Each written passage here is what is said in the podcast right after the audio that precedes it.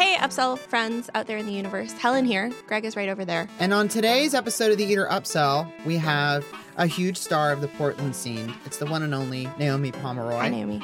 Hey. Okay, you stay right there. We're not going to talk to you for a few minutes because, Greg, I want to talk to you about something else. Okay. Okay, so we're food writers. We know a lot of other food writers that live in different cities. And occasionally, one of the great things about working for Eater is that we all get to get together a few times a year. Maybe they come to New York, or maybe somebody comes to LA, and you get to talk about the different food scenes in different cities. Um, it's a very kind of natural thing if you're you have friends that have your same profession in a different city. Anyway, um, something I'm more and more picking up on is like very intense city food rivalries. You know, like there are some that mm-hmm. are pretty obvious and big, like the burger thing. I feel like is it like Shake Shack versus In-N-Out? That used to be one for New York and L.A. You know, or like pizza rivalries. Like you know of these these sort of city rivalries I speak of. Yeah, Yeah, for sure. I'm starting to think that like these are all bullshit and we don't need to have them anymore. That they're not helping anything. I love this perspective. We should all just love each other. I just don't think it's really fun to talk about that stuff anymore. Down with city rivalries. Every Yeah. burger is beautiful. I'm sure when I lived in New York, and I still do think New York's like this incredible place for a million different kinds of things to eat and drink. You know, definitely said, "Oh yeah, there could never be a better city than than New York." But like, what if New York is just like one of the array of great cities? You know what I'm saying? I think that this is a perspective that literally everyone who doesn't live in New York has already come to. Right. Like okay. it's uh-huh. only New Yorkers who think New York is better than everywhere else. Hmm.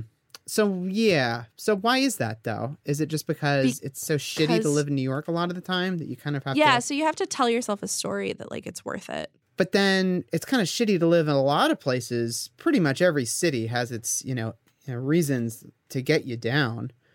I just I think that the national media, the print media specifically, kind of likes to create these rivalries, you know. I just don't really know if it's worth our time anymore. Is it like we're trying to turn food into sports? I think that's it, but I don't know. I kind of got into food and restaurants and stuff like that cuz like I find sports fucking boring and don't care about them at all. I am a, a fairly moderately competitive person. I'm an extremely competitive person.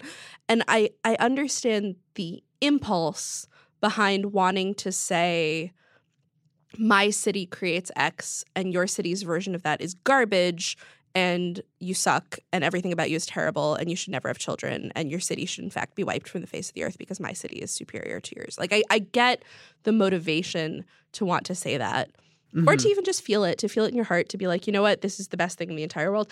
But I I agree with you. I think that um, it is certainly the case that there exists a hamburger that is objectively better than a different hamburger. yes. But right. I don't know if we have to wrap all of that up in geographic identity. identity. Yeah. I mean, Yeah. something that someone once said or tweeted or or something that that has stuck with me through the years is this idea that like sports teams, for example, like local sports teams have players who are from all over the place, right? Like if if you play for like the Cincinnati Bengals, Mhm. that doesn't mean you That's a real team, the Cincinnati. Cincinnati That is a real a real team, Like the band football. from the 80s? no, like the tiger, like oh, the Bengal. Got it. Got it. Uh-huh. Um, so if you if you play for for Cincinnati, that doesn't mean that you grew up in Cincinnati, and in fact, it doesn't even mean that you live in Cincinnati Right. during the off season. All it means is that like that's your team, right. and so and and players rotate so frequently, and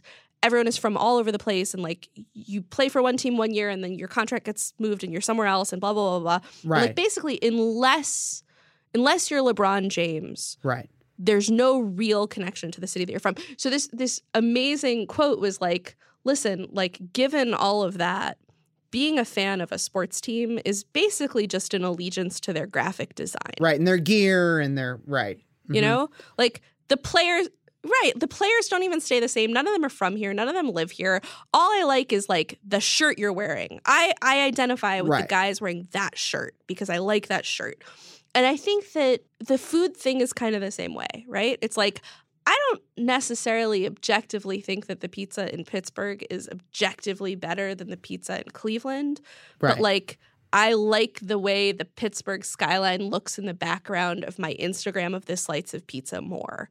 And so my allegiance is to Pittsburgh. Right. Um, I think that's such a great analogy, the sports thing, because also if you look at any big city, um, it's not like all the big players, the chefs, the restaurant people that live there are all like born like you know in that city or whatever. You know, it's like kind of the great Yeah, American like story. what like even is living somewhere? like maybe we all kind of live in one big city called America. Did you ever think about that? Whoa! Mind blown emoji gif. That guy from the 70s. Yeah. Wow, Greg. Wow. I mean, there are some. now is the time for unity. I mean, yes, yeah.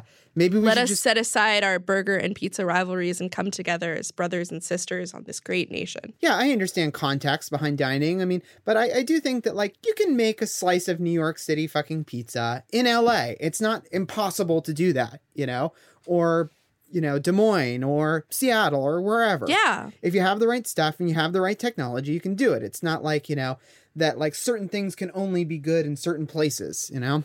That's a beautiful message of, of love and hope, especially considering how divided and fragmented our nation can feel these days. Like, Yeah. we might not all agree about which humans deserve human rights, but we can all agree that pizza is good.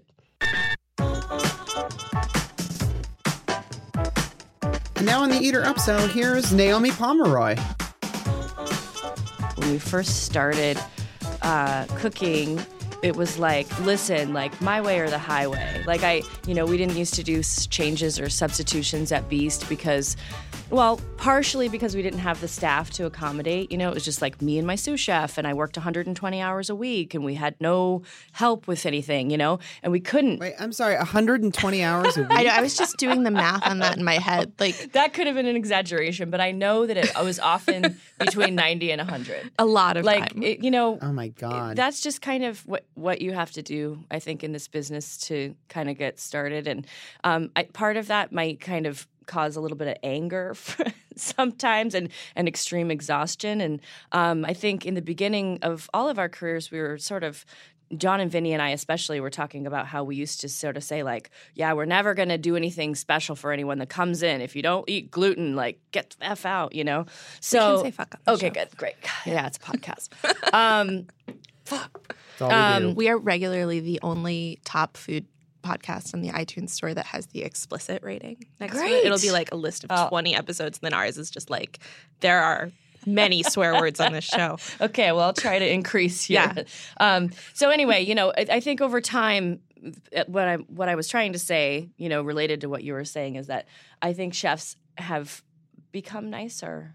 Um, just be, one because we sort of have to, and and two because you know it just gets it gets really old and tiring to be like upset all the time. It's you know? exhausting. It's too it's too intense. It's like the world is crazy enough. Like let's just all like relax and try to have a good time. I don't know if it's if it's even specifically a food thing. Like I think that the kitchen environment definitely, you know, it's physical and it's verbal and that certainly lends itself to a certain degree of yelling to express displeasure, but like I think in almost any profession, especially one where you might be in a position of having to be kind of a creative lead at a young age, you're going to feel really rigid and like, no, this is my fucking art, right? Yep. Like, this is my vision. I'm doing my thing. And then time and experience helps you just Totally. develop less of a sense of rigidity. Yeah, that's for sure. And also, you know, there's a little chip on the shoulder that can happen um, when you're when you're young. Yeah, youth is terrible.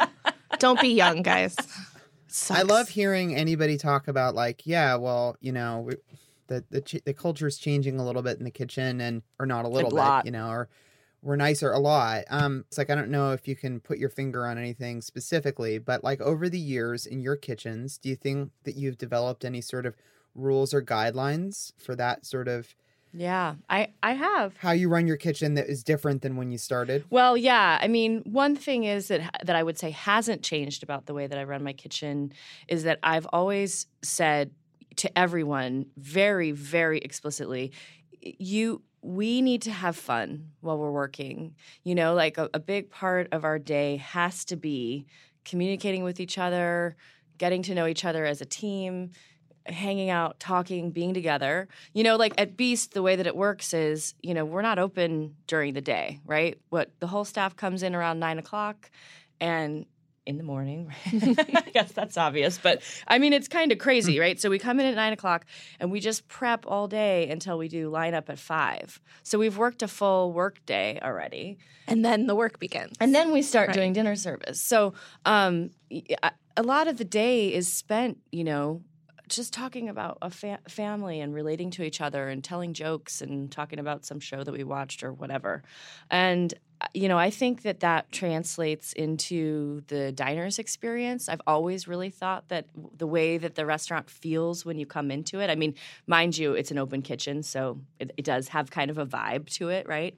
You could tell if people in the back are like pissed off at each other, you know? God, that's so true. I've never thought about that. But yeah, um, I definitely feel like you can get that sense as a diner when you walk in. Like maybe it's some subconscious thing of like, is this some place I would like to work? Like if I was, you know, a chef. Well, it's like, also like going to someone's home and like you know like if your if your friends invite you over and you walk in and you know they have just like paused in the middle of a fight Oh, you could because feel the doorbell it. Right. rang. It's like Right. oh my god, I'm walking to the like and there's a lot of restaurants where you feel like just that feeling Uh, too. I, you know, I uh, 100% agree with that. And that's why I just sort of don't allow that kind of bullshit, bad attitude, kind of I'm better than you are, kind of posturing situation that can happen in kitchens, which, you know, I mean that's a that's a prevalent thing in kitchens, right? Like people sort of like the hazing or, you know, things like that. And I've just never I've never allowed that. I've always said we need to make sure that we're creating an, awesome environment because people can feel that. So that hasn't changed at all. Um, in in some ways, I would say that in the beginning, I, w- I would say I was a little reckless with my partying. Um, you know, like we definitely would like go in the back and like drink tequila while we were working and then come back out and I'd put on like some dance music and um, Mika Paredes, who was my um, sous chef and then chef de cuisine for like six years, for the first like six and a half years of the restaurant, you know, we we lived together. I was single, she was single. We just were kind of partying a lot. And then that would be the biggest change, right? Like over time, it's like we just neither of us do that anymore. Um, she doesn't work for me anymore, but the restaurant's gotten a little bit more serious, but not in a bad way and in a really good way you know in a way where we're not telling people to like fuck off with their dietary restrictions we're telling people like yeah we will accommodate you like it's kind of just that growing up thing yeah. And Beast is a very unique style of restaurant. I think I I have not eaten there though. It's been on. The, I, I haven't been to Portland for more. I went to Portland once for 15 hours and it was Oh. not enough time. no But, that's not enough um, time. But it's a it's a small restaurant, right? 25, 26 seats. Yeah, we have 26 seats, and um, we just do two seatings a night. It's um, yeah, six and eight forty-five, and it's all one menu, set menu, six courses. which is uh, Greg and I have talked about this before on the show. That is my favorite style of restaurant. Like I, think love it should be because look, I mean, what do you want to do when you go out to any restaurant? You're like, uh, ask the chef what they would eat if they were eating here, right? Because they know what's what's happening. Yeah. They know what's best. They saw the tomatoes; they look amazing. You know, they picked out the you know beef cheek or whatever, and and I think that's how we do it. And it, we do it partially for ourselves because it's like a selfish thing. We're creative people and we change the menu every two weeks. So it's like, you know, we just have the things that we want to eat at that time. We want to touch that product and make that food for you and share it with you. So it's partially selfish, but it's partially about, you know, what is what is best in that moment. It also, I think, solves the communal dining problem to Mhm. do these sort of strict seatings. I, you know, um, a lot of people hate communal dining. It's the most polarizing hate issue. communal dining. Girl, you don't know. I'm telling you, people say, "Oh my God, how long has Beast been open?" Right? People, I don't know why, but like it takes people a long time to catch up. You know, people think that Beast has been open for like two or three years. Sometimes it's been open for what, like almost 10 ten. Yeah. Mhm. hey, that seems fresh. It seems. Hey, you know, I like know. still- It's like you don't look a day over The 21. bloom is like, still on the rose. Well, Thank God this is radio because that sure as shit isn't true. You're beautiful. Um, thanks. But um, you know, I so anyway, Beast has been open for almost ten years. In September, it'll be ten. And I, when people say like, "Oh my God, I haven't made it in yet," I'm like, I just want to reach out and give them a little hug and say, to be totally honest, I might not come to Beast either because, Because I don't want to sit with other people. But by I go back and forth on hating communal dining and hating the people who hate communal dining, and I don't know. It's just like which hate do I want to have today? But but I think that the by saying look like we do these two seatings and it's a set menu. Part of what is so frustrating about the about communal dining when it's done poorly is a combination of like the clatter of service that's surrounding you on Right. such an intimate level busy. and also so frequently communal dining coincides with benches like fucking benches Oh yeah, no, we have really great chairs. In the Yeah. beginning, our chairs were really uncomfortable, but I had this guy come in and like totally design a brand new chair for us, and they're all custom made and they're very beautiful and oh, comfortable. but but I comfortable think what I don't like about communal dining, I mean, I think a lot of people think that I tried to make that it that way on purpose. Like that that i designed it because i wanted people to like sit next to each other and like snuggle and talk which isn't totally true. Um at its best it can become that and it's incredible to see people like sit at a table of eight people and you have like four couples that sit down and at the end of it they're all like planning their next vacation together i mean it does Yeah, happen But that can only happen if the courses are happening at the same time. That's like you're sharing the experience instead of like Totally. me having to like do that weird like gymnastics pommel horse move over the middle of a bench so that I can sit down while the couple to my left is on their dessert course and like the solo diner to my so right is like over the if years, you're wearing Helen. a fucking dress and you're and like the host puts you in the middle of a bench, That's- there is no solution that does not involve half the room seeing your crotch. It's awful. It's deeply awful. Wow. maybe that's why they do that though you never know Oh God. But you know, anyway, I really I I only made two big long communal tables at Beast because that was the best way to get the highest number of seats into the restaurant. Sure. Um, and and that was the really the only solution. And actually, everything that Beast is, including a six course set menu, it, it, it came from it, it was born of necessity. We didn't do that because we were like, hey, we have to do this set menu thing. We did it because that was how we could assure that the business model worked. Frankly. We were like, we did the math, and we were like, if we have all these two tops in here, and it's Portland, and Portlanders are are particularly notorious for being really cheap. Everyone's going to come in and sit here and have like one cheese plate and share a glass of wine and be here for three and a half hours while they talk about whatever. And we wouldn't make any money. Yeah. So we had to set something. Where We were like, okay, well, this is how much we would need to collect in a night to make this work. How would we kind of worked the equation backwards? When how how would we do that? And the answer is everybody has to spend at least a hundred bucks in order for us to make this work. So that's how we do. it. I mean, that's that feels like the same philosophy that is behind the whole ticketing phenomenon mm-hmm. with restaurants. It it's is. just like, look, we we need to approach this like it's a real business. Like, what's the P and L on our Yeah. daily operations, or monthly operations? Well, I've been thinking about that too. I mean, that's like a question that I have too. Like I've I've kind of been toying around with the idea of, of abolishing the two seating times, which would totally mess with everything that you're saying. Yes, so maybe would. later we'll talk about You this. can sell off- me on this. Yeah, but but, uh, you know, I I, I want to continue the conversation because one thing that does happen in the heart of winter in Portland is that I don't have 26 guests clamoring to eat dinner at 9 p.m. yeah. for two and a half hours. You know, I mean, you're out of there at like 11:30. So, um, so I've been trying to sort of solve that problem. Like, would I get more people in if I allowed the staggered seating? But then, honestly, on the flip side, I'd have to have more cooks because I only have two cooks working in the kitchen at night because that's all it takes and that's all there's really space for back there. So I don't really know. I'm it's we're going to be 10 and it's like, well, I have to sort of figure out like how to stay relevant in some ways. Do you? I think so, absolutely. Like, there's no question about it. Um, one thing that I th- I would say in answering an earlier question, sort of like how the restaurants evolved and changed, um, is that I don't write every menu anymore. Um, I've found that the key to my success has always been empowering the people around me. Like I know what I'm good at and I know what I'm not good at. And I also realize that if I'm going to be stepping away from the restaurant to come to New York or go to Minneapolis or LA, like I have to have a team in place that feels like 100% behind whatever it is that they're doing. And I think that the most successful chefs are the ones that can kind of relinquish certain controls and say give their team some creative input and empower them to like have ownership over it. I mean, I think su- any successful business is like that. Like, who needs their boss like coming back in and being like, you know, sticking their finger in everything and being like, well, my idea is this and my idea is that, and then walking away because we're not. I mean, we're not experts anymore.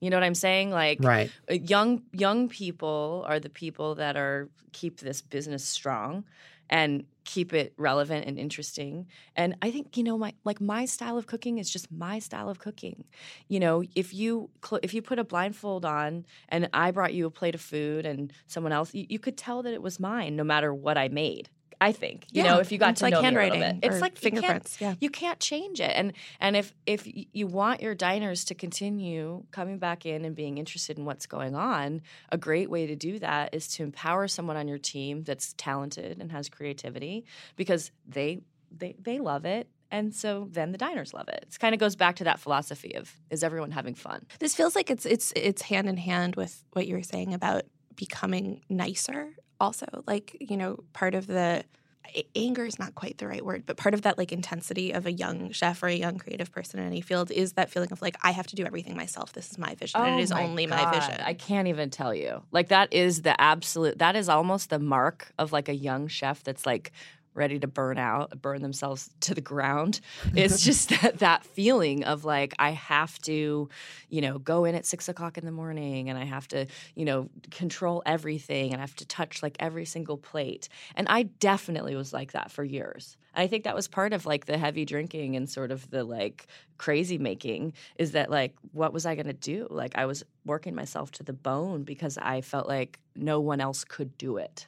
And maybe there were points when it was true. I mean, I couldn't afford to have staff in the beginning, you know? So I just kind of built it from scratch. But it's better to have uh, a team there then and, and to have some people that take some authority and so you don't have to be there all the time doing all that stuff. Is that the case? Absolutely. I mean, I think it makes the whole restaurant better when there's you know because otherwise it's it was very disruptive like if i'm if i make write a menu and it's my vision and all my control and then i'm gone for a week it's like well that's not the same as if my chef de cuisine writes a menu and I mean, it goes through extreme vetting. like, you know, I mean, we're we're I'm looking at it. I'm like, well, what about this? What about that? Or I don't really know how I feel about that dish. Uh, You know, you need to make that dish for me so that I can try it before we put it on the menu. I mean, we we definitely there's a lot of like rigorous. Um, you know, talking and creative process, but then it, you know, it comes to be that it's this thing that is it it represents my team there very very well and everyone can stand behind it So, what are the things that every Beast menu has to have? Like, what do you guys talk about when you're putting together a new menu, which sounds like something that happens fairly often? yeah every two weeks actually um, Yeah. it used to actually be that's one thing that has changed too we used to change every single week That's a, a breakneck pace. and I think you know what what was happening when we changed every week is that the menu would be like in its still in its incubation stage like on we- the Wednesday, the first Wednesday like there it I mean it's always going to be delicious no matter what like nobody should be afraid to come in on the first Wednesday of a menu change I mean it's it's just that little things might change and you know oh, we'd be like, oh, there should be a garnish over here, or this needs a little crunch, or whatever. And then by Saturday, the menu would be, or Sunday, the menu would be like, wham, bam, like totally done and ready to go, and just so perfect. And then we'd change again. Yeah, just So- just pulling the rug out from under yourselves. Yeah, it's kind of fun to do that. It's a wild ride, but um, we we decided that we would use that second week of a menu to kind of bring forth the, the next one and do some testing and things like that. I mean, we used to never sit down for a lineup. We would like you know, I don't know. Does everyone know what a lineup is? I mean, a lineup is in a restaurant where where the servers come in and the cooks sit down and we like we taste through the wine pairings and we taste every single dish. And we never did that. We would just fucking start making stuff and then put it out and be like, I hope this is good. You know, Uh, I mean, we would taste it and, and you know all that, Yeah. but like now we have an official, formal like 5 p.m. It's like a dress rehearsal. It's awesome. yeah. So, But so, I, I missed your question. I mean, I kind of went off the rails there on so that. it's six courses, right? Each menu. It is. And so basically, every look, everyone does this differently. Like when I write a menu, I'm writing um, from some weird special place that I can't really explain to people. um, it's The well. it is. I call it. I mean, it's like it comes out. I, c- it's more like the sky. My mine comes. I mean, I don't know if your stuff comes from the well, which is like below, um, which means basically that you're the devil. No, I haven't really thought through my creative metaphor yet. Uh, yeah, I haven't thought where my land, sea, air, where the creative energy comes from. But comes so okay, so things fall from the I'm sky into your he- you stuff out become of the the, sky. vessel. I'm just a vessel. I say that all the time. stuff that comes Right. out of the sky. the creative muse is speaking through It you. is. And what happens for me is that it just like it kind of writes itself. Like I I don't really know how to say that other than just like uh, maybe I pick a starting point and um you know it's it might be the entree. Like it might be like okay, you know, it, so we have six courses and like the I think of it like in a really sort of symphonic way or like in a bell curve kind of situation where it's like, you know, it starts out kind of quiet and like yes, then you have like the build up and then there's like the the peak moment and then you're coming back again. That's But beautiful. and I always think like you know so so like that middle dish the the the third course of the six is always kind of like the richest the hearty you know like i mean for the most part unless it's the middle of the summer which can shift things around a little bit that's like that that's the meat moment it's right the crescendo. It's like is. the big explosive climactic Yeah. center. And so we always we always do serve meat um, for that course, and it can be like lots of different things. Um, we just did this just really beautiful um, braised beef cheek, um, and we did these little. Pa- it- this is for my dinner and animal actually, but we did these little pastas, um, agnolotis filled with a smoked potato puree, and then we shaved some horseradish and some um, Mm. ten year aged white cheddar. I'm making such a blissed out face right and now. And then, That like, so. You know, I'm so hungry. little pea tendrils like kind of sauteed in there and, and some crispy fried shallots. It was a beautiful dish, but you know, so that would be like that all the rich kind of heavy flavors. But you know, in the beginning, so the the first course is usually like pretty light and bright. Um, I mean, it depends. It, it, it can vary. That that could happen somewhere else in the meal, but it has to happen somewhere. We used to always do this is another big change. We used to always do a charcuterie plate as the second course, kind of famously. Like there's, you know, ev- people have seen pictures of it. If you go online and like Google beast and food, you probably would see a picture of a of a charcuterie plate. Um, but we actually It is the thing that pops into my okay, mind. but we when stopped I doing it. Hear your name. Don't freak out. Oh, you did. Yeah. And keeping it fresh. Yeah. Here's why. like last, and and, you know, I'm going to be totally, totally frank. Like last year in the winter, like in you know January, February, and March, um, we we slowed down pretty significantly. It was kind of like this, like. Whoa, what is this? Like our sales are down 20%. You know, it was something big. Yikes. And I was like, Yeah. what the fuck? You know, like at first it was like in January, I was like, oh, it's just kind of slow, you know, like it's just a weird year, whatever. So I I noticed this kind of pattern starting to form, and I was like, whoa, we have to figure out what's happening here. And I think, you know, I I had always been that person that was sort of like, you know, if people don't like it, like screw them kind of person. You know, I never read any of my reviews. I was just like, Psh, whatever. You seriously never read any of your No. reviews? I would think that would be the most impossible thing not to do. Uh-uh. you I self Google like every day. Really? Yeah, I can't. I, I just I, I think it was like people just didn't always understand it and I was I frankly I was too busy for a lot of the time. At some point I started to have like managers that would read the reviews and like, you know, let us know if if somebody, you know, kept hating something. But um, you know, and then generally I think I think that like you know, Yelp, I will definitely go on record as saying Yelp is to be wildly distrusted.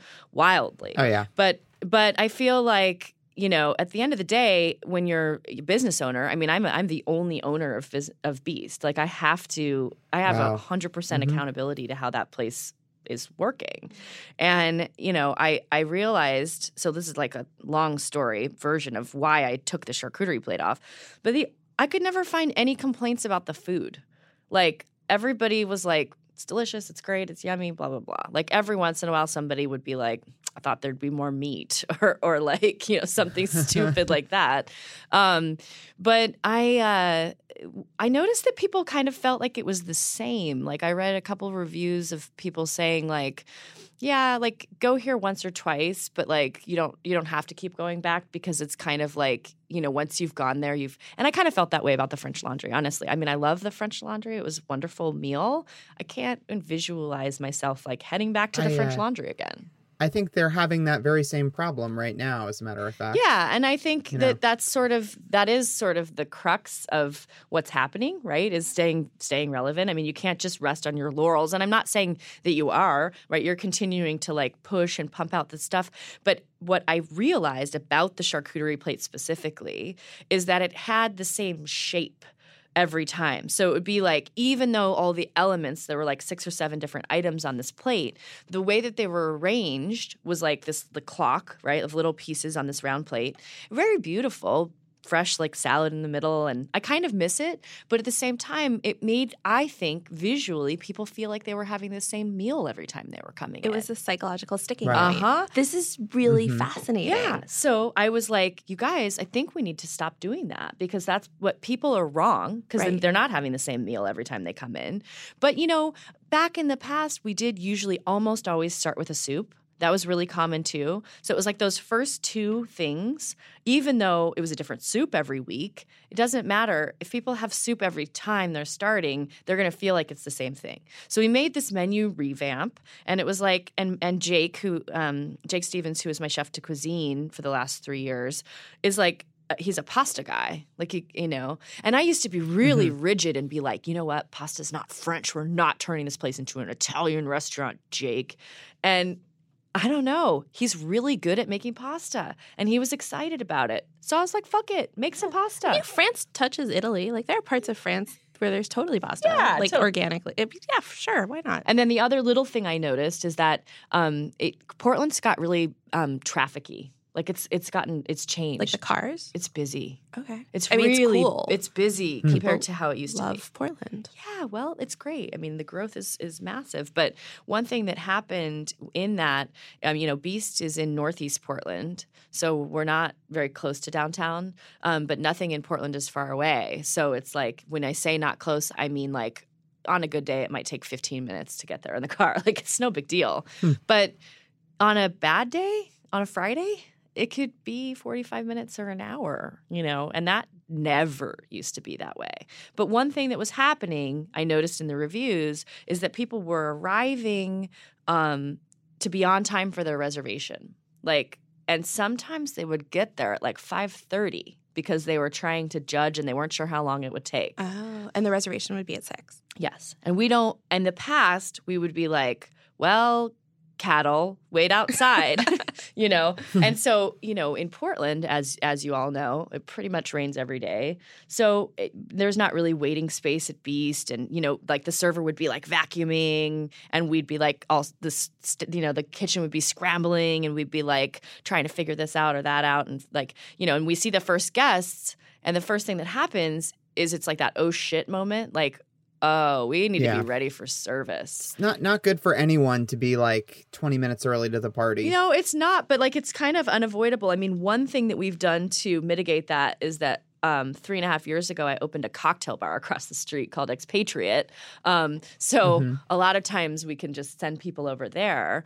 But um, you know, one one thing that we did change at Beast was I realized that that moment, that first moment that we touch customers, can't be an oh shit moment. Like it has to be. it has to. You know, I don't want to see your face and That's be brilliant. like. Oh God! Right. You know, I because need- that throws the diner off. like you walk in the door and they're like, "Why are you here?" And you're like, well, "I feel welcomed It's and like ready for walking in hospitality." the middle of Like, something. Yeah. And Yeah. so what we shifted was we said, you know what? Like, welcome Thank you for taking the time to get here. Like I- I told everyone in the restaurant, like even if you're in the kitchen and you're like, you know, grilling some asparagus or whatever, you have to like step out from behind the line and if like if the servers are in the back like printing menus, somebody has to go to those people and say, "Welcome, thank you so much for being here." And then we get them seated so that, you know, like I mean not maybe at 5:30, but like soon thereafter, like 5:45, um, and we get them a little like half glass of sparkling wine and a little um, amuse bouche. And we never used to do that, but like that has been really transformative too, where it's like, oh my god, now I'm getting some free shit, you know? And it's like, Oh my god! Yeah, I, I mean, I would love that. Like, I feel like I'm, I'm such a, I'm totally. sus- I mean, I think like everybody, completely susceptible to these like little gestures of like you're in the in crowd. yeah, You know, like if someone's Yeah, like, "Oh yeah. yeah, totally cool," like you're gonna watch us vacuum, but we're gonna be psyched that you're here, and you're gonna like see behind the curtain and like watch us prep, and we're gonna be like, "We're so glad." Yeah, come in. I'll be like, "Oh my god, Here's I a little love you forever." Yeah, and so that those two things, like just the the switching the charcuterie and then switching like you know the the attitude and the energy of the of the entrance of the guests has been remarkable. And and so anyway, it really shifted things. Um, and yeah, uh, it's been good. I mean, we've picked back up again. I can't. We're not at like 2014 numbers yet. It's still. I mean, that's frankly, there's part of that that, that that's because I won a Beard Award that year. Um, you Mhm. know, and and so then that really moves the needle, winning a beard award. I I think so. It's hard to I'm say. curious about this. Like, I don't know. I mean, it's a congratulations, Thank right? you. It's a huge deal Yeah. to win a Beard Award, and it's and I, you know, within the universe of people who obsessively pay attention to food, it's a massive honor, and I think it is the kind of thing that can often bring chefs and restaurants onto the radars of people who might not have otherwise known about them. But I'm I'm genuinely curious what the reach is of the Beard Award into that like far. the population. Not that large. far. Like I say, I won a beard award, and people are like, "But you don't have any facial hair." You know, like it's they don't know. I mean, this might be a weird question, but not as far as say Top Chef Masters involved. Oh, yeah, because you were, massive. you were on my favorite ever season of Top Chef Masters. That was season two, right? Or I- season three? I- I, I remember loving that. Season. I'm not sure which one it was. It was a really good. You season. guys like full confession. Like I don't, I don't watch the shows that I'm on either. Like I really, er, you know, I can't handle it. It's okay. I don't listen to this podcast. Just kidding. Okay. Actually, I love this podcast. Maybe I should, but I just I just can't handle it. Somebody asked even last night, like, oh my God, like what was it like being on Top Chef Masters? And I'm like, that was like seven years ago. I don't remember six years, a long time ago. But uh, yes, people still come into the restaurant every night because of it. Like it definitely is a career booster. Um, and it's a you know it's an interesting question about being on TV, like because some people do it. I feel like uh, this is maybe just not true, but in my mind, I see young people that are like, I want to go on Top Chef, you know? Um, and I, for me, I was like, fucking no, I don't want to do that. Absolutely not. But, and the first time I got asked to be on a show, it was Iron Chef. And I had only ever seen Iron Chef Japan. Like I had never even seen the American version. And I asked one of my servers, like, should I do this? And she was like, yes, you should absolutely do it. It's a great, really cool show. And it was like the most fun thing I've ever done. I loved it so much. Shooting It's that show so was fun. incredible. You know, it's coming back. oh, that's great. It's like the most exciting news of my So- life right now. So I um I did that a little begrudgingly, enjoyed the process, and then continued Who to are you? Who are you competing against? Jose Garces. And he hadn't he hadn't um, you know, like when we filmed, it took forever for the episode to come out because when we filmed, he hadn't actually been announced as the winner of his season. it's like a Right. you know, time delay. Sure. So You had to sign some contract. Hell bet, yeah, I did. like it was a, closed screening. It was like my dad was there, and like that was about it. It was really cute. What was your secret ingredient? um truffles? Oh, Yeah, Whoa. yeah. And I didn't You win. probably had that on lock, right? Well, I didn't win, but I definitely should have. And I think That that seems fair. You know, like to be honest, like I was definitely robbed because I think that he, he was like young and they uh, they definitely wanted to show that he was going to. I mean, Jose Garces is a great great chef. Like, don't get me wrong, and a super nice person, but. Um, I think it's weird that you can win on taste, which I did, and not win. Yeah, that seems pretty fucked up. like, I Yeah. mean, I, it's What it's not like? I made it look ugly. Yeah. It just well, I mean, I think that the I think the parameters are like maybe like creativity and like visual and then taste and it's like how could you how could you actually weight those categories evenly Yeah. i'm really not sure but moving on from my iron chef experience i didn't care that i didn't win and i would totally go back and do that show but it's probably the only competitive show that i would do again i would i would never be a contestant on a show again i don't think. I mean uh, knock on wood or whatever who knows? Like maybe i maybe i need to. Let's get to the point of this. Like chefs real chefs serious chefs like i don't know the kind that like cooked up through like Danielle and I mean like like take Gavin Kaysen for example. Like I mean maybe he has actually been on TV has he he's been on a show Uh, he's got to be I on think one he of those has- shows as a judge or something, if not a contestant. Well, I don't think he's been a contestant. Maybe but- not, but anyway, I was thinking, you know, I feel that some people would like and do kind of poo poo the idea of being on a show. Selling out. Yeah, big time. And I'm like, I just don't take myself that seriously. Frankly, I'm like, look, I'm not even a trained chef.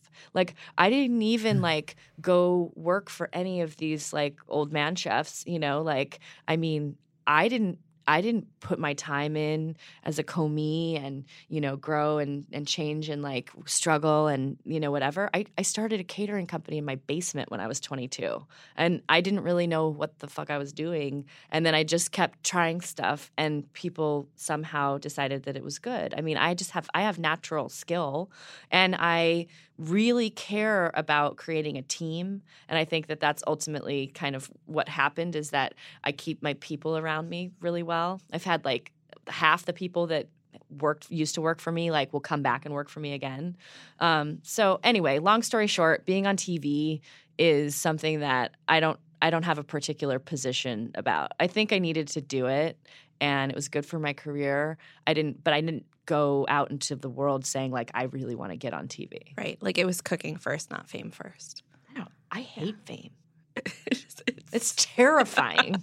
it seems kind of horrible. What is the relationship now between Beast and Expatriate Bar? Like, do they have the same customers? Or married. Or they have their own? That's, Beast and expatriate are married. You had this answer immediately, and you said it with such confidence. You have clearly thought about this before. Like, if your well, it's businesses actually were people, what would they be? it's actually physically true because my husband runs expatriate and I am Oh. married to him. okay. so it's it's not actually like a metaphor. But it is kind of a metaphor. Um, one of us, expatriate, is like really, really fun and um, kind of, God, it's like, it, it's so, it has so much energy to it. You know, it's like dark. Like people have described it as being kind of like an opium den. I make spaces really organically. Like I remember I told you earlier that like Beast wasn't like this idea that I had where I was like I'm going to find a space where I can do a set menu and have two big long tables. No, first I found the space and then I was like, "Oh, this is what this space needs." Expatriate was the same way. My husband designed it, so it's very different than the way that Beast looks. Beast is like kind of really um, clean and like kind of feminine looking. I do all the flowers for it, so there's like beautiful flower arrangements. Um, P.S. That's my next career, and um, the walls are like this beautiful dusty pink. That's like actually I think the most popular color right now. I walked by Macy's last night, and like every single object in the thing was the du- same color as the Beast walls. Yeah, dusty pink is Dusty really pink hot is right now. rage. I feel like I've seen that in a lot of rest New York restaurants. I Actually, feel like there's this whole as like in. New York. I, I I feel like it's very hand in hand with New York's like obs- return to obsessing over French food is like this embracing of of the feminine. Well, actually, you know what? really I ate dinner at Estela last night, and um, I was with three che- other chefs, and we were all women, and we were talking about like how that food is so awesome. God, I love that restaurant because there is a femininity to the food. It there is it, it is like it's balanced um, with some like what I want to call dude food there's just this sort of like gut punch of like too much flavor, too much. I'm trying to like put my mark on this thing. Our our national critic Bill Addison actually wrote a column that touches on exactly this. I'm so excited. I think like this was the most brilliant insight. He so so Bill Addison, um, who's been a guest on the show before, his job is literally to travel the country eating at restaurants all over the U.S. And so he has this incredible immersed experience in food and all of like what's happening in every single American city at once. And and he and I were eating together in Atlanta recently, and we were at Staplehouse, mm-hmm. which is like the coolest restaurant in Atlanta right now. And I pointed out sort of offhandedly, I mean, and Staplehouse is spectacular. It's absolutely wonderful. I loved my experience there. I loved every dish. And I pointed out how much the food reminded me in a way of the food at Wildair and the food at Estela. Mm-hmm. And Bill was like, "Oh my god, you're totally right." And we were we were sort of riffing on this and we were trying to figure out like what is the word that connects all of these restaurants? Like what is the style of cooking? Because there is such a exactly what you're talking about. Like these are like primarily like it's men cooking this food that has a very delicate touch. And I was like thinking through my head and I was like, it's romanticism. Mm-hmm. And Bill was like, no, it's bromanticism. Romanticism. And I was like, Jesus, Bill, that is brilliant. You have to write a column about that right now. And he did, and it's on Eater, and you can read it. Cool. But like, yeah, it's it is. I mean, it's such a thing. I think like you're totally right. There's this aspect of the feminine, like visually, like there's ruffles, like literally ruffles. They'll yeah. make like a ruffle out of a, a mandolin radish, but it's like delicate and thoughtful and beautiful, and has that like re-embrace of the feminine that I think like that sort of like fuck you punch in the face yeah. flavor bomb food was rejecting. I think so, and I think it's I think it's really interesting because it's also I think sort of you know when we've been talking today about sort of evolution and and growing up, you know, like you know becoming less like I don't I mean I don't know how to say this. I don't want to be totally sexist, but less like manly. I mean like, you know, we're not yelling as much we're not drinking as much we're just kind of like everyone's sort of like there's a shift and i think that there's part of it is a cal like i'm going to say that like i think that california cuisine is also sort of like growing up as well and like making like we stopped just putting a peach on a plate or whatever and now it's it's like we're very ingredient like the ingredient focus has swept the nation right? It's no it, we're not it, you know it's not only on the west coast and in cities that have farmers markets and things like that. People are trying to figure out you know how to let the food and the ingredients express themselves. And so you're more like shepherding this thing into existence and and and trying to make it the best version of itself, not like trying to be like I'm going to tell you how to be steak, yeah. you know? Like I love that. Well, Naomi, we have come to the portion of the show that we call the lightning round because we ask you questions in a somewhat lightningish manner and you can answer them at whatever speed you prefer. And sometimes our producer adds a, a thunder sound effect. He actually has never done that and I've always wanted him to. So I just hope it say it today in the hopes that whenever he maybe audio we'll edits make, the show, maybe we'll make that change today. Yeah. To ask our lightning round questions, we have Eater's deputy editor Erin DeJesus, who used to run Eater Portland. Yes, where ma'am. she chronicled you and your goings on. She sure did. All right, Erin, welcome to the Eater Upsell. Hey Naomi, this is Erin, deputy editor of Eater, and also a huge fan of the Brunch at Beast. So I have some lightning round questions for you. What's the one dish you would be happy to literally never cook again? Huh. Charcuterie plate. No, stumped. I'm stumped. I don't. I don't. I don't. I don't have a dish that I would literally never ever want to cook again. I don't think. Ooh, ooh, ooh. Um, no, I, I can. See, I can yeah, see the hate boiling up in you. Ugh. Let it. It's not hate. It's just like, and I'm. I'm. I'm actually working on my relationship with salmon.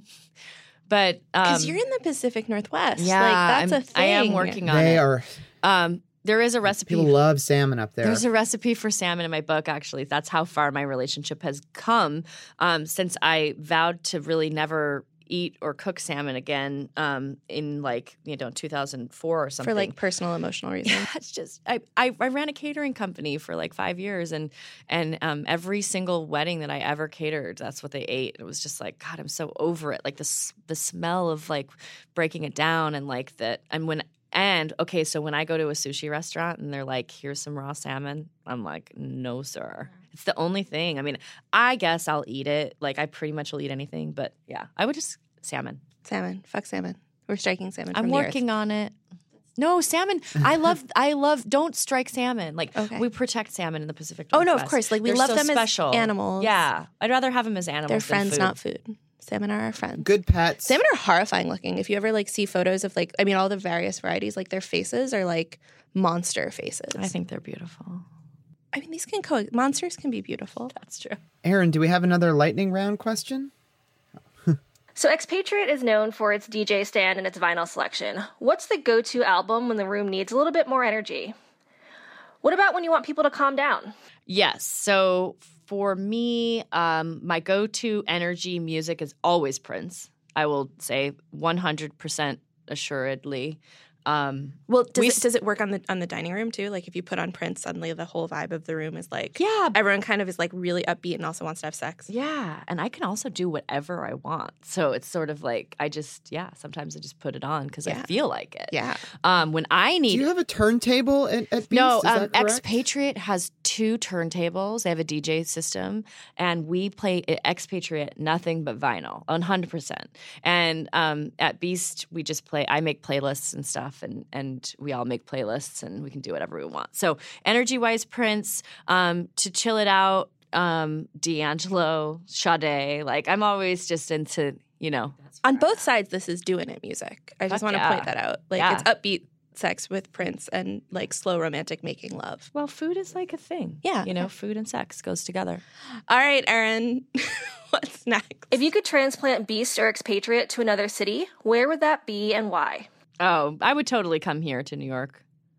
Um, with with Beast, I, I would because I've always uh, well, we used to we used to call it Beast East. Like we always had this plan, you know. Um, the reason I wouldn't come to another city, I don't think, because I think all my friends who are doing that, and I'm watching them try to run these multi-city restaurants, they seem like tired from flying all the time, and it seems like anxiety. Like, what if your sous chef walks off the line and you're like, "Well, I need to go to Alabama right away," or whatever? It's Uh, kind of no, no disrespect to the chefs that have restaurants in multiple cities, but it's kind of my part of my personal brand that I really, really love chefs that just stay in their own Yeah. city and just kind of like are all about. I'm it. doing that right now. Um, although, like, sometimes we also jokingly talk about like opening up an expatriate in Los Angeles because, um, Bars are different. yeah, I think bars are a little different. I mean, we have a lot of food at expatriate because in Oregon, you know, you have to, um, and also because I love cooking food that's so different than the food at Beast. Um, it's all like kind of crunchy and spicy and Southeast Asian in a way. Um, but but ultimately, I think probably I'll just stay there. But maybe I'd go to New York or LA. I don't know. Well, life is long. And it, actually, I'm going to also change my answer and say one other thing. If I could relocate Beast anywhere in the world, I would 1000% move to Japan. Okay, yeah. That's I feel like that's the correct and Erin probably completely agrees with that. Erin just got back from a super cool trip to Tokyo. Perfect. Um, what's next, Erin? Do you have more for us? Souffles are a big part of your cookbook. So, asking for all the bad cooks out there, what's your tip for saving a fallen souffle? Saving you well my tip for saving a fallen souffle is that you can't save it um and but my tip is fucking eat it like that's that the whole thing about souffles being intimidating is is I think there's a lot of urban legend and myth and lore around these things. Um, if you over mix your egg whites, which is usually what happens to deflate a souffle, um, like even either in the initial whipping of it, the egg whites, like you overdid it and then they start to break. Um, they're just not going to lighten the souffle enough. It might be a little heavy and it might sink in the middle. Um, or uh, you just uh, over. I mean, like if you if you take it out of the oven, it's going to fall. So it just it just is, and it's okay. It's the same ingredients whether it rises high or falls. So it's just uh, just eat it. It tastes almost exactly the same. I mean, it's not the texture is not as light and airy, but it's still awesome. I, on an earlier episode of the upsell, we were talking with Julia Turshen, the cookbook writer, and she was telling us that she had this moment when she was was private chefing for a family. She was trying to make them a bourbon hmm. ice cream, and she had put too much bourbon in, so the ice cream didn't freeze all the way. She was like, "Fuck, what do I do?" And she was like, "Oh, I'll serve it as a milkshake." Yeah. and it's like it doesn't matter. Yeah. like you can totally turn your failures into successes. In you fact, just need to be okay with it. Being a good chef or cook is all about. Like, or a good Turning business your owner. failures into successes. Totally. Hot tip: Huh. just tell everyone it's Huh. a win. Yeah. I'm just gonna think about that. Yeah. Here's this awesome thing I did. It's not a mistake. I actually really find honesty is is awesome because I I love to stand up in front of people and say that chefs make mistakes too because I think it's important to humanize us. I also eat in front of people. Like if I'm tasting something on the line, I just taste it. I'm not one of those people that like ducks behind and you know because chefs are people too. So, anyway, I think it's very important to say I fucked up this ice cream. It was going to be this is how I would do it. I meant to make this, but I screwed it up. And I, so I made this other awesome thing. Yeah. Because then it actually liberates other people to think that they can make mistakes that and change it too, and that you're just a person. Hey, Erin, do we have uh, one more question for Naomi? Who's the one chef who you would love to collaborate with but haven't had the opportunity to yet? Living or dead? I'm gonna add that. Well, you made it harder by adding living or dead. Um, in the entirety of human existence. Well, and I like the fact that it was the the the question was about collaborating with the chef because it doesn't necessarily um, like even have to be about like making a meal together. It could be a kind of any kind of collaboration. You're, I how you're lawyering this Yeah. question. Yeah. Okay. Um, so recently, I um, I met Alice Waters, and um, we had a really great conversation about education, and you know, because she's obviously really into like the edible schoolyard and um, these projects, and she has some other good ideas about how to teach kids about cooking, not just about gardening, but also food. So my answer is that I would like to collaborate on helping um, educate America's youth about how to cook some basic things. I think people should be graduating from high school knowing how to scramble eggs and such, um, and I've, I've, I think that they aren't. So I would say that I would like to collaborate with Alice Waters on changing the way that people relate to food and cooking. Lovely. That's awesome. I love it. Yeah, I could imagine that happening, That though. seems like a you know? really- It's not far fetched. We've already talked about it. And if it does happen, Oh. we can just say that the Eater Upsell makes magic. Yes. We're like appearing on the Um, show is like doing the secret. Just like say it into our microphones and it comes to pass. I like it. Ooh. Then I have to be. I have to come back with a list. it's a great and terrible power. Oh, Naomi Pomeroy, thank you so much for coming by the Eater Upsell. If our listeners want to pick up a copy of your cookbook, if they haven't already, because honestly, it's an amazing book and it basically functions as a primer to teach you how to be a better cook, um, they can get Taste and Technique anywhere, Anywhere books are sold. anywhere. And Naomi, where can we find you on social media? I am on Instagram at Naomi Pomeroy. And I don't Excellent. spend very much time on Twitter at Naomi Pomeroy. well, we'll check you out on Instagram. yeah, get me at Instagram. Yeah. and we'll just like lurk on your silent Twitter account. Naomi Pomeroy, thank you so much for joining us. Thanks. Yeah, thanks, Naomi. Yay! The Eater Upsell is recorded at Vox Media Studios in Manhattan and Los Angeles. Your hosts are me, Helen Rosner, and Greg Morabito, that other guy whose voice you hear on every episode. Our executive producer is Maureen Giannone. Our associate producer and editor is Daniel Geneen. Our editorial producer is Monica Burton. Our studio team is Miles Ewell, Alex Ulreich, Paige Bethman, and Stephanie Broderick. And our editor in chief and fearless leader is Amanda Kludt. But of course, of all of these people, the one who makes all of this possible, without whom none of this could exist, without whom we would just wither and die, is you, dear listener. You. Thank you for listening to what we do here, and thank you for being your beautiful self.